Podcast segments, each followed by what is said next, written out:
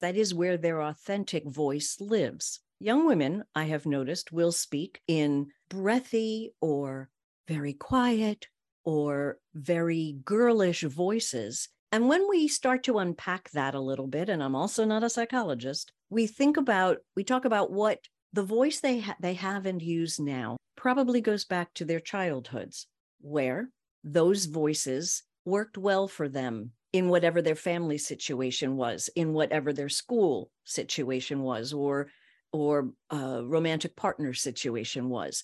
Did those voices get them what they want, get them what they need, get them through some very dysfunctional times? Did it did it attract more of the partner they thought they were looking for? Okay, it's not authentic. So, my job is to just show them where to tap into that authentic voice. This is Unconditioning Discovering the Voice Within with Whitney Ann Jenkins.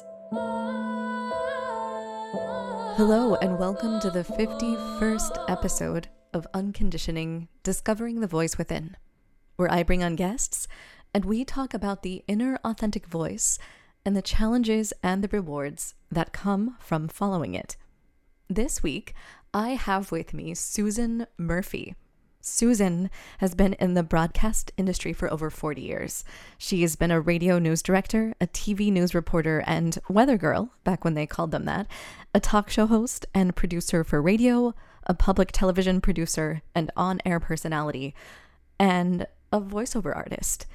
And now she is a broadcast voice coach.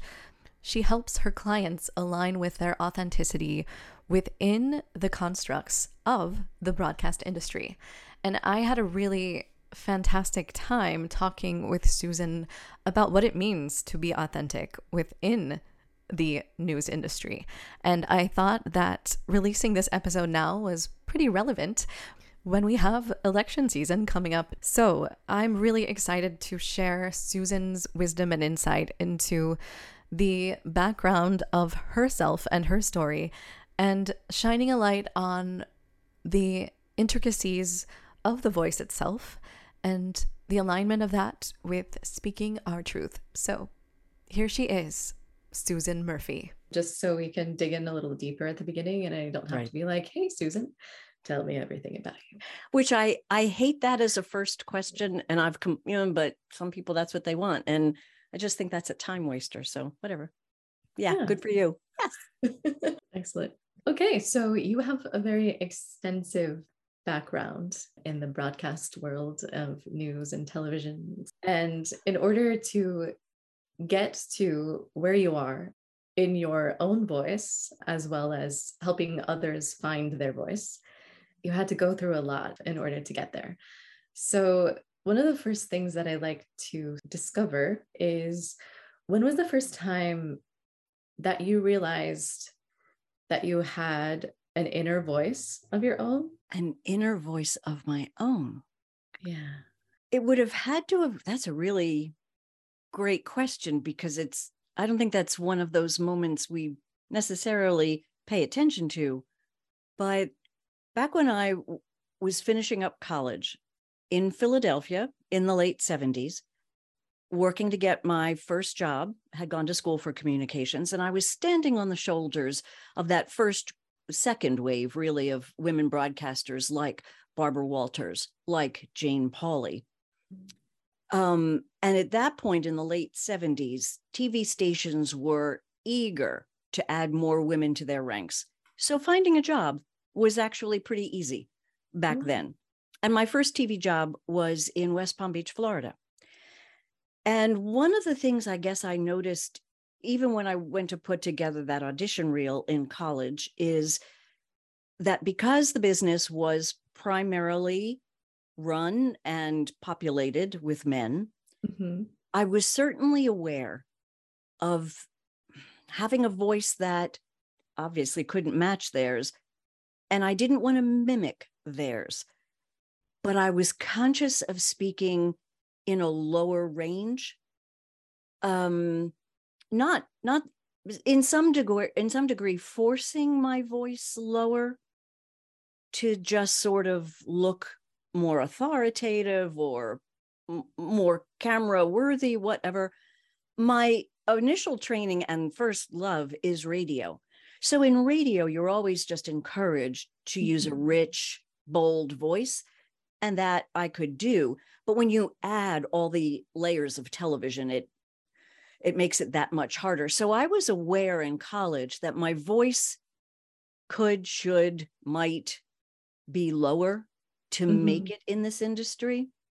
I had I didn't really have a very high voice to begin with, but I was conscious of it say around the age of 19 and graduated college at 20 and had my first TV job at 21. Wow. Okay. Mhm. Uh, so I imagine over your span of time that you must have seen a lot of changes within that industry as far as authenticity goes, even and, and remaining in that. Yes. Authenticity. Where shall we even start? because in the early days it wasn't so much about authenticity. It was you know just getting the news product on the air. But i will say in the late 70s early 80s there was the change from very formal walter cronkite um, middle um, uh, what's it called? Um, middle american sort of writing and that formal voice to something more conversational. So they weren't stressing authenticity, we were Mhm. stressing conversational. So that sort of leads or can lead to authenticity when you take out formal words, when you write like you speak, which we are still continuing to do. And it's still what I show my clients because it's seems to be very hard for them coming out of high school and college where academic writing is still so formal it it takes a while to learn to write how you speak you'd think it was easy it's not so the authenticity piece really hasn't been a thing i would say until 9-11 when Mm. 9-11 happened it tore down i should pardon the expression and i don't mean to be flippant it tore down a lot of walls in Yeah. in many areas with regard to politics with regard to journalism with regard to foreign relations that the united states could be attacked on its own soil just uprooted and overturned everything we knew about everything. So i think journalism after 9-11 became much more in tune to some degree to the human emotional toll and connection that big news stories like that certainly did but then it got translated even into the smaller ones. Mhm. and of course what were the smaller? And i don't uh, they're not smaller but what were the other ones to come after that? Oh school shootings um the the the rise in violence the rise in in um in the environmental destruction that we're all looking at so so it's really only been in the last 20 years that authenticity has been very important in getting out through radio news through tv news and now especially through podcasting Yeah. So, at what point in your career did you feel like you were able to connect your inner voice with your external, like spoken voice, and Mm. feel confident and aligned in that? Right. In in our business, in the news business, that can't happen until you connect with the copy you wrote, until you look at the story you developed and remember that that's not words on a page. You're telling someone's story. And so your writing and your tone have to match the writing or the tone of the story. So I think I picked up on that early on in radio news because we didn't have the pictures to go along with it. And I, to this day, still tell my TV clients pretend you don't have those pictures. Write to spark humanity, write to spark the pictures in your brain, write to spark the emotion tied to it. The pictures will take care of themselves, but it's how you bring the story across that's important. And and many young journalists think because they were taught in J school or whatever that oh, you know, I can't be biased. I can't be part of the story. I can't show that I'm taking sides. Well, come on, if you're doing a story about a mother who just lost a daughter in a drive-by shooting, are there sides to be taken there? I don't think so.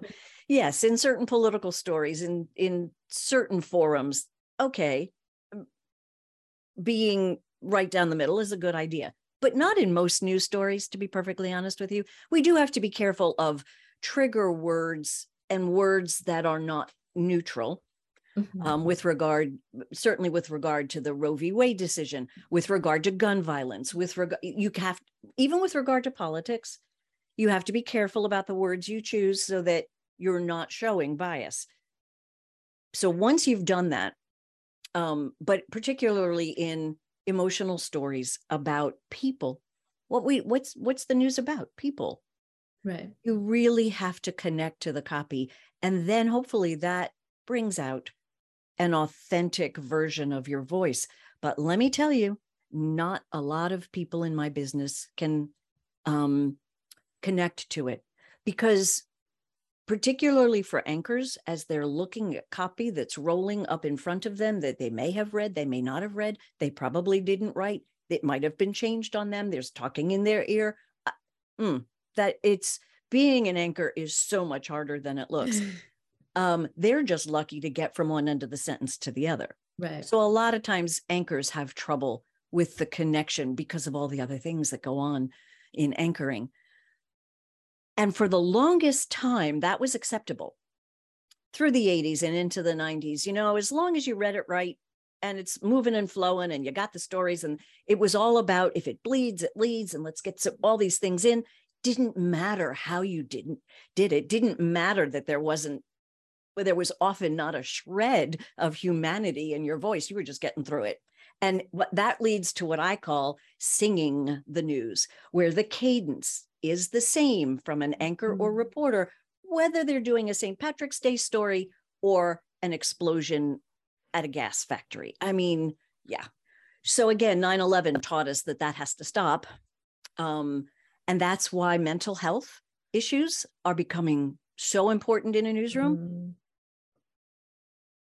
30 years ago that wasn't a thing i mean yeah we all covered tough stories but yeah it's not not like it was um years ago and and i'm very aware of that with the people i coach that their experience is far different from mine just because of what news and i put that in quotes has become yeah are there any protocols in place for any kind of mental health um, self care when you were at the workplace? No, not when I was. Oh heavens, no. That it was, you know, you gotta tough it out. You just, you know, suck yeah. it up, don't cry. Uh-huh. Right. Uh, Walter Cronkite cried on television when mm-hmm. John F. Mm-hmm. Kennedy was shot. But we, you know, the last big story I covered on the air was the Challenger explosion in 1986, what whenever that was, two or three. Um, and you just hold it together. You just learn to hold it together. And then most of us just tried to bury it. You know, the the constant uh, uh, bombardment of the visuals, the constant rereading of the stories every time you did it and you rewrote it and you did it a different way. And then we just buried it. You can't do that anymore. I think, again, 9 11 taught us that too. You can't, you just can't. You have to come to terms with it. You have mm-hmm. to to connect to it and to do it in a in a really appropriate way it has to affect you. Yeah. i worked with some reporters in um, louisville who had to cover young reporters who who covered a tornado earlier this year. People were killed uh, children um, entire neighborhoods flattened. And they all went out and they did a great job and they but kind of like being in war you're a little shell shocked and you get the job done and and okay i'm doing great stories whatever and then you come back and now you're not in a neighborhood that's destroyed and you you are back to your regular life And I would advise these reporters to take some time, get a massage, spend extra time treating yourself well, extra cup of tea, extra time with friends, whatever it would take to re um, to remind you that you are safe. Yeah, I, I hadn't really thought of it that way before. Um, and thinking of it, everyone has different traumas and triggers, um, and some of them we're not even aware of. So those could creep in very easily. Yeah. Mm-hmm. Um, it's again, it, it is just so much harder now than it was 30 years ago. Some stations now do offer uh, through their um, employee workplace programs free counseling that they'll pay for some visits to a psychologist to talk it out. They re- they do realize that it takes a toll yeah. along with the hours that um, most people in our industry work. Like everybody else we're as shorthanded as every industry and people are working six days and 12 hour days and it's not good for them. Mm, that is fascinating to connect those things um, because it's really a service to humanity and it's not really looked at in that way i feel like.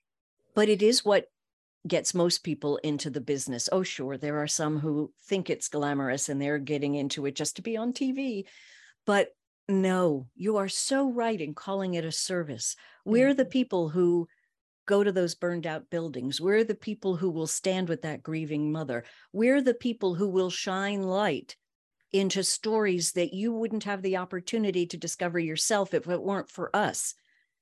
And a lot of people, I think most people in our industry do take that seriously. We are there to um, uncover what is both bad and good about humanity, um, to expose the stories that are hurtful or um, not pleasant to listen to, but need to be exposed. And that is a service. You are so correct.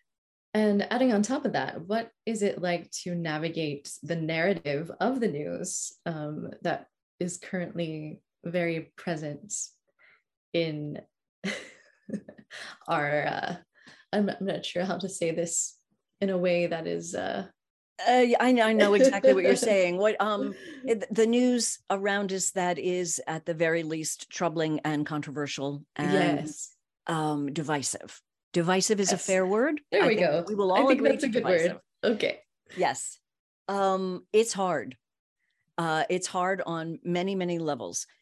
Journalism is trying to do something that we've adopted as what's called solutions journalism, which is the easiest way to do it is we all lead with the murders and deaths every night.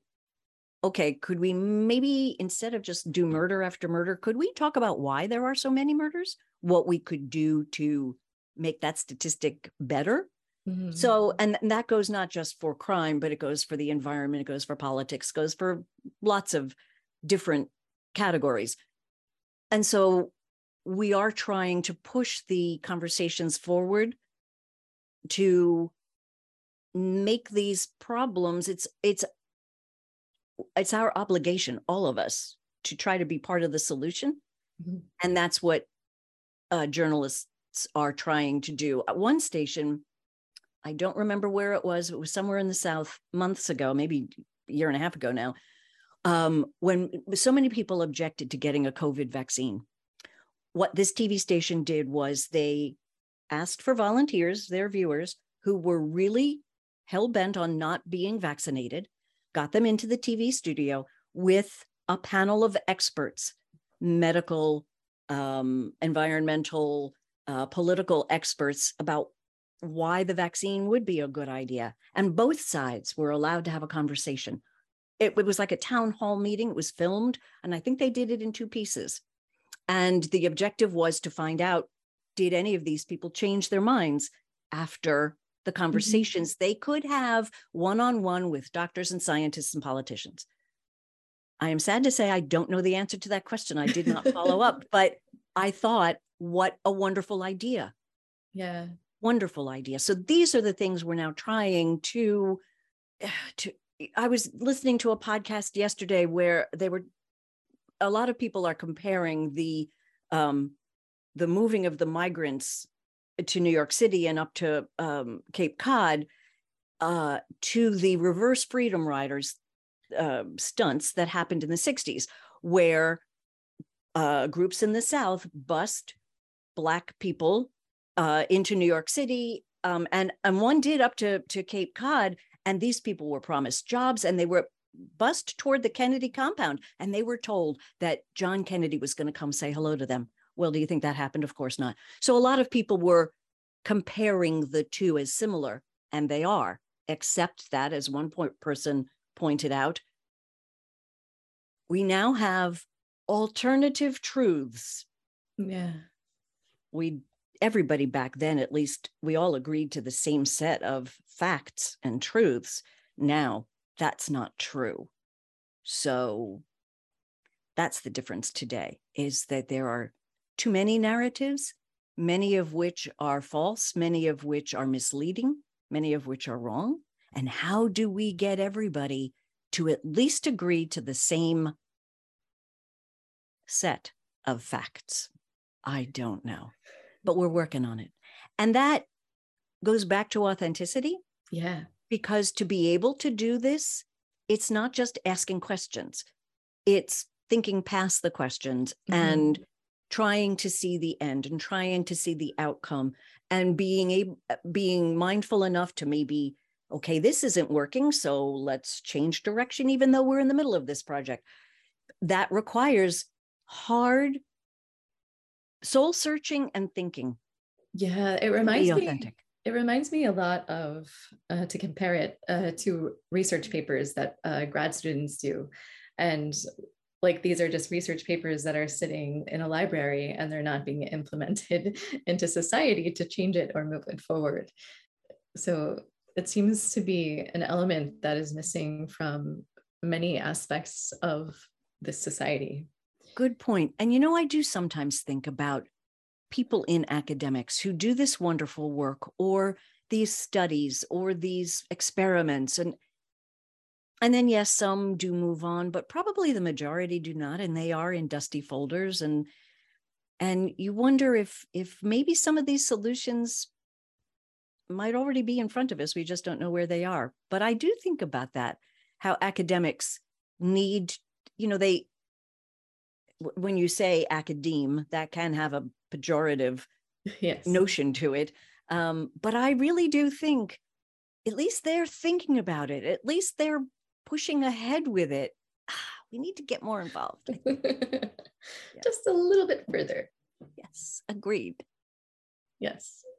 So, talking about implementing things, I want to talk about the voice itself more um, because you do a lot of work with that with your clients and implementing the on air broadcast voice and finding the authenticity within that style.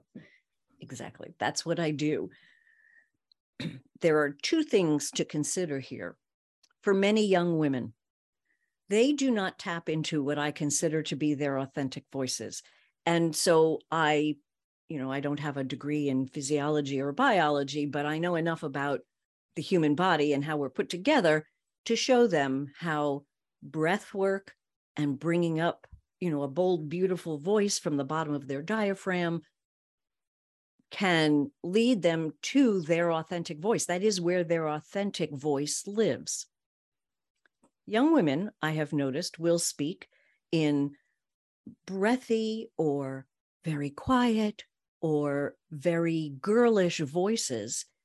And when we start to unpack that a little bit, and I'm also not a psychologist, we think about, we talk about what the voice they ha- they have and use now probably goes back to their childhoods where those voices worked well for them in whatever their family situation was in whatever their school situation was or or romantic partner situation was. Did those voices get them what they want get them what they need get them through some very dysfunctional times did it did it attract more of the partner they thought they were looking for? Okay, it's not authentic. So my job is to just show them where to tap into that authentic voice. And I had one young reporter say to me, But I don't want you to change me. I still need to be me under all of that. I still need, yeah, yeah, yeah, I got that. We're good. It's still going to be you, but it's going to be a more authentic you speaking from the voice that the good Lord or nature gave you that most people just don't tap into because of the way we breathe so shallowly. Yeah. So when I show them little things like drop your shoulders, sink your weight into the chair, relax everything except that muscle that is known as your diaphragm, your gut. You live in your gut, you trust your gut. As a reporter, of course you do. And then just to to start telling your story from that authentic voice. You won't sing it, you won't sound false, you won't you, you'll do it in the most pleasant voice so, so that me the listener viewer will enjoy it the most that's why i started this business i'd be flipping around channels and i would look at reporters young reporters doing a pretty good job um, you know now they're mmjs multimedia journalists and they generally have to do the filming as well as the writing as well as the tracking of the story there's very few of them are reporters who go out with photographers. A lot of them do it all. That's hard. And it it it cuts into the quality of everything you do. Mm-hmm. So when I can show them how that storytelling is so enriched by yes, be you, but come up from that beautiful voice. Not only does their on air work improve, but there have been women who have come to me with tears in their eyes, make, who have made the decision that they are going to speak from their authentic voices all the time in the newsroom, in front of their boss, in front of their partners, in front of their children. And they've said to me how healing it is. Mm. Did not see that coming when I started this business. And that's what I do for a lot of young women. For young men, it's a kind of different problem. They're already born with the testosterone and Adam's apple and generally lower voice for the most part. They get it into their heads what a reporter or anchor should sound like, mm-hmm. what a sports reporter needs to sound like. And once we dispel that myth, no, it's not it's not what somebody should sound like, it's what you sound like. Well, the sense of relief from all of them is amazing to watch. And then they just grow in confidence, they blossom, the women too. That authentic voice gives, first, they have to give themselves permission to use the voice. And then once they do, they can step into arenas they used to be somewhat fearful of, right? I'm sure you find that. Yeah, absolutely. Um, I like uh, so you're making sort of i don't know if the speaking voice is considered external um, but it definitely is when it's released. True. Um, but taking the physical and implementing it into like the groundedness and alignment. Yes well put.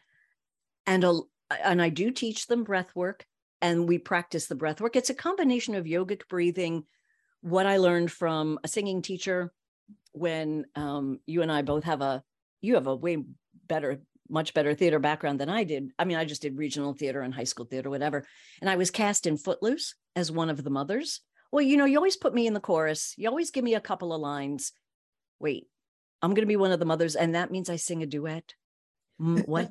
Hello. So I took what I call triage singing lessons and worked okay. with a marvelous teacher you know, what's the expression? When the student is ready, the teacher appears. Oh, yes, yes. She taught me so much about voice for singing that translates so beautifully for speaking. So I've made up this little, my own little recipe, so to speak, to practice the breath so that I can help my reporters and anchors. I call it getting into the zone. And when you practice the breath enough, you know, a couple of weeks, it comes, starts to come naturally because it's muscle memory, whatever. And they have said that it, yes, it takes way more time than they think. And yes, it does take practice. You know, they all thought getting into TV was just, oh, writing a story, holding a microphone, standing there and doing it. no, no, it's not quite like that. Yeah. So, um, yes, it's it's it's making sure that that that inside physiology attaches. I like to say, you know, you live in your gut. You don't live in your mm-hmm. head. You don't live in your heart. Those two organs certainly inform your gut, but you live in your gut. And by aligning the breath with that part of the body where your diaphragm is in your gut, it's life changing. It really is. Yes. Uh, and I can imagine to be on set in front of a camera, to have like the things scrolling and anxiety coming up, that the breath is very important to be like tapped into and grounded into. Right. It's not like we memorize lines. We don't become a character. We yeah. don't, and we, we don't do the same thing every day for six months. We, it changes day to day. You need a whole set of skills to go do a sports story versus, you know, weather versus the grieving mother story.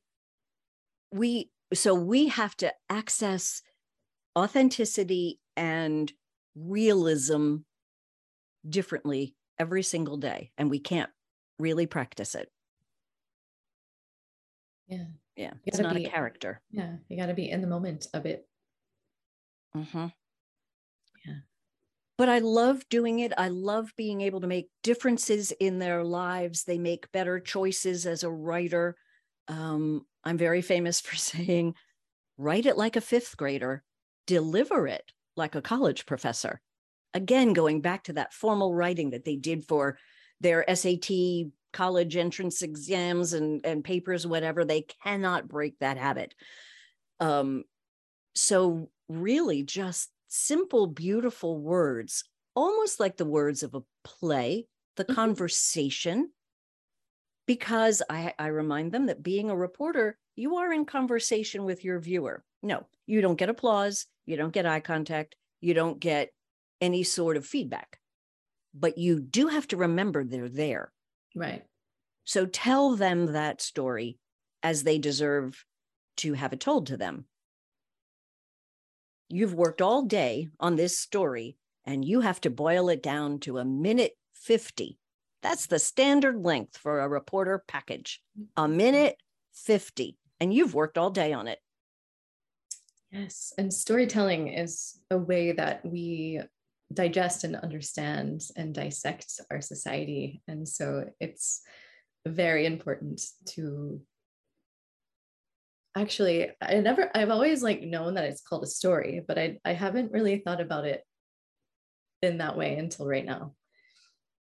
Keep talking. Yeah. Um, because like the entertainment industry, movies and TV, um, we learn by watching other people and putting ourselves in that situation or becoming really intimate with a character that we might not identify with specifically, but sometimes the more intimate someone gets with their vulnerability, the more we connect. Very true. Reporters have a tough time doing that you're right about the vulnerability. To cover a lot of the stories that we do, to cover them well, you do have to be vulnerable. Now, I'm not talking about going out to the animal shelter and, you know, showing all those cute puppies and, oh, come adopt a dog. There are other ways to tell that story through, I mean, we've all seen the TikTok videos and the reels of of those heartbreaking stories of the foster fails and and how these dogs were saved or um, it's so important that reporters learn to be vulnerable, and they're not. It comes at a cost. It comes at a cost, which goes back to the mental health. And and we don't have to do it necessarily every day. If you get assigned to cover the city hall council meeting, I mean, there's most times there's not much more boring than that. Although that's not true necessarily anymore because now it's okay to have tempers flare and it's okay to let the f words fly and it's okay to to just get in people's face. I mean wh- where is civility? Civility no longer exists. And i think a lot of people do that at school board meetings and city hall council meetings because they know tv stations are there and that's going to get uh, like tv stations have actually during the covid um, crisis and school boards were meeting and masks and vaccines and mandates and blah, blah, blah. TV stations had to actually say, okay, we got to cut this out. This is ridiculous. We can't just be showing parents getting all upset at microphones once a week. I mean, it, it's right. No. Yeah, it's almost We're not helping anybody. a scripted news story created by exactly. So exactly. Yeah. Yeah. So you do a lot of great work with your students, but I want to talk about you and your career for a little bit because you, with your authentic voice, have found a great path of exploring a lot of different avenues with your voice. Yep. In, including um, an artificial intelligence kind of yes. thing. Yes. And so speaking of authenticity, I'm I'm interested to know how that experience was and how you feel about having your voice being artificially manufactured. I sometimes like to say that you can't shoot at a moving target. So my career has just been so jumbled up and a patchwork of things put together, and I have loved every single second. Let's go back to the early 90s when um, the when computers learned to we could answer a phone with a voice like mine that said thank you for calling american express. How can i help you today? And then you would press one you'd press two to get your balance blah blah blah. And of course it, it's frustrating to people not to talk to a real person but they figured that out in the 90s that we could do it this way. And i happened to work on long island new york near a company one of the largest in the world that did this kind of stuff. And it was just starting and because I have this authentic, pleasant voice, I got hired for a lot of um, banks, airlines, prisons, small companies, large companies um, to do this sort of thing. And, and I would be, you'd record different things, and then the computer would put little pieces together depending on what you pressed or what eventually what question you asked when the technology allowed you to speak your answer and not just press the answer on the phone pad that has now, of course, mostly disappeared. A lot of people either do it themselves or everybody does everything online. So that part of my job is a fraction of what it used to be. So I do voiceover work and I do primarily narration work because that kind of suits my voice. Mm-hmm. Um, I generally don't do characters. I've booked an occasional commercial in my time, but not a lot. I've got this this warm, trusting yeah. older sounding voice. And my voice has sounded like this since I'm like 24. But this artificial intelligence thing has come along. Now, for years, there has been uh, text to speech where you could type in a sentence and then a computer tried to put together using human voice. It always, the good stuff always has to start with a human voice because of nuance that a computer will never catch. It does exist, Siri, um, and some of those voices are computer generated along with some human touch. The company that I decided to work for, um, WellSaid Labs, which is, I believe, out in Seattle.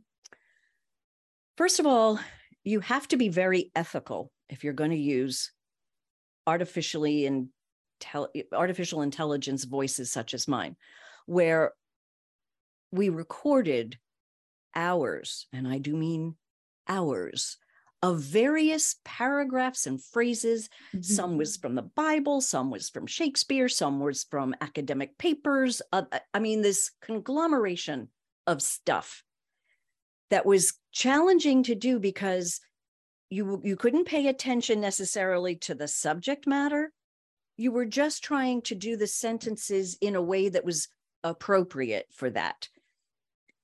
Trickier than it sounds. Mm-hmm. And they named my character Vanessa and she is a choice. In fact, they have, oh, probably up to 30 now voices, male and female, young and old, all kinds of different accents, gender neutral, um, which is really very nice. I mean, that that's, you know, I'm glad that's getting its due, a gender neutral or a gay or, you know, that those voices, those types of voices and how they sound are being yeah. represented, which is great. Mm-hmm. So it's interesting to listen, you know, and a client can go on the website and they can choose, oh, let me hear what Vanessa sounds like. So they can type in any sentence they want. And I will say back whatever they typed. And interesting yeah. and then we we get paid by i forget how they how they figure it out. My voice is not probably the most used on the site. I think they they tend to go for the slightly younger sounding voices but i you know i'm good for e-learning. I'm good for certain explanatory things. So um that's been a lot of fun but it was important for me to work with a company that was ethical that wasn't going to do weird stuff or sell my voice to nefarious companies. Right. That's important. And that's a, you know, the deep fake videos that they can do. Oh, yeah. I mean, again, you talk about alternative truths and how we're all supposed to know what's true. Mm. Scary stuff. But it's it's been a and then once you do all the pieces, um we did one little update uh where they oh, where we they wanted us to do certain like foreign words that we uh, use in English language, and I'm trying to think like um, charcuterie and uh, most of them were French, but words that do and that those were they were going to take not just bits and pieces of, but the words themselves. So that was kind of fun. Yeah, that is fascinating. Mm-hmm. How how so when you were listening back, how did that make you feel? Well, come on. How do you you can answer this question? How does anybody feel when they listen to their voice back? Hmm? Right, right. Nobody likes it. We all hate our own voices. Um, you know, because I'll I'll listen and oh gosh, I and you never know what they pulled from in those right. hours of text I read. Oh, I wish I had done that. I wish there were this wasn't so truncated. I wish I had elongated that. Yeah, yeah. We always we it's fascinating to hear your own voice back, but it like with most people, the I've been doing this for 40 years. It's never pleasant. Right. Uh, although occasionally it's pleasant um, when you really nail something, but it's only occasionally. You know that. Yes, absolutely. So, if people would like to work with you, if there's any like on air broadcast people or, or TV people listening to this podcast, where can we send them so that they can you know i would love to, to. i mean i'm my daughter says mom you don't charge enough. But that's because a lot of people in our industry certainly starting out they don't make a lot so i don't charge a lot. You can find me on linkedin susan murphy and then just type in voice coach because there are a bunch of susan murphys. Um, or i have a little company called susan murphy vosot v-o-s-o-t dot com and VOSOT is broadcast shorthand for voiceover sound on tape, which is what a, uh, a reporter, she takes her, the big package she did, and she does a short version of it. And it's just a written version. And then the anchor reads it and they cover it with video. And that's called the VOSOT, where it's part of a story that's covered with video and now you know broadcast shorthand VOSOT. and i just thought that was clever but you know i'm you know who i've worked with ministers in the breath work and in mm. um in how to remember that here's an important piece that i always have to tell reporters and nobody ever talks about it if you and i are having a conversation face to face we watch each other's lips because lips fill in psychological gaps it helps us to hear Yeah. most of the time, a reporter might start a story on camera and then she finishes it and it's all covered up with other video. Now I cannot watch your video. I cannot watch your lips.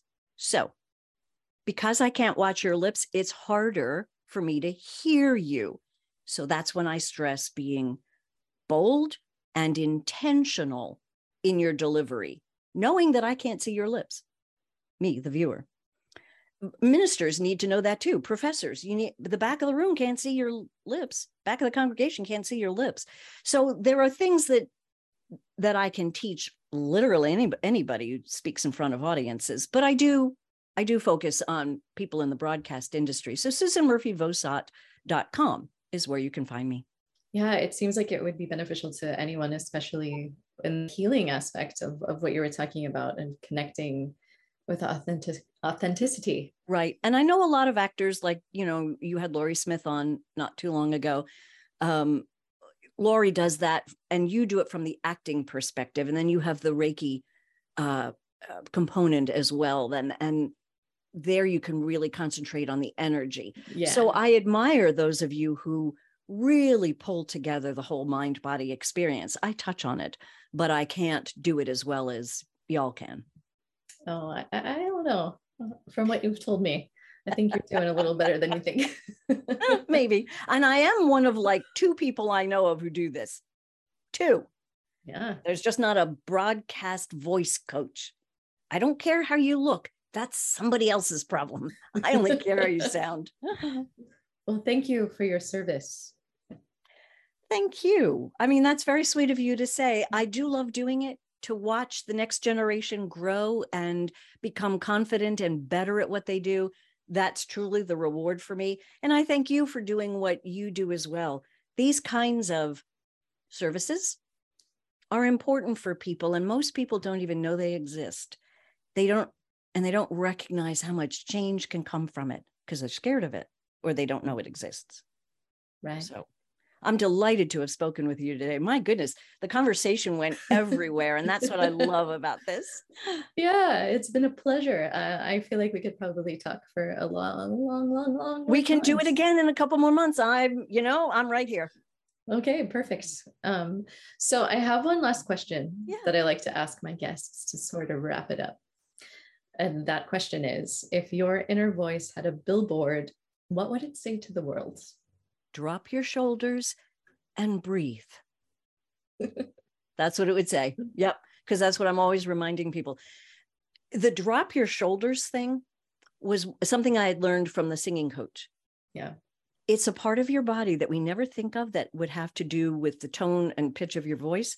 But if you're tense from shoulders up, everything is tense and your pitch is going to rise and you're probably going to fly away. Lower the shoulders, breathe, and you're halfway there. Hmm. Mm-hmm. All right. I love it. We get t shirts made. Great idea. I love it. Yes. Thank you so much for joining me this week. If you're listening and you like what you hear, please consider subscribing and rating this podcast, as it really helps get this podcast out to other people who might be interested in hearing it but don't know about it yet. And also, if you'd like to contact me or reach me, you can reach me at unconditioningpodcast at gmail.com or unconditioningpodcast on Instagram. Thank you so much. And until next time, stay tuned in to you.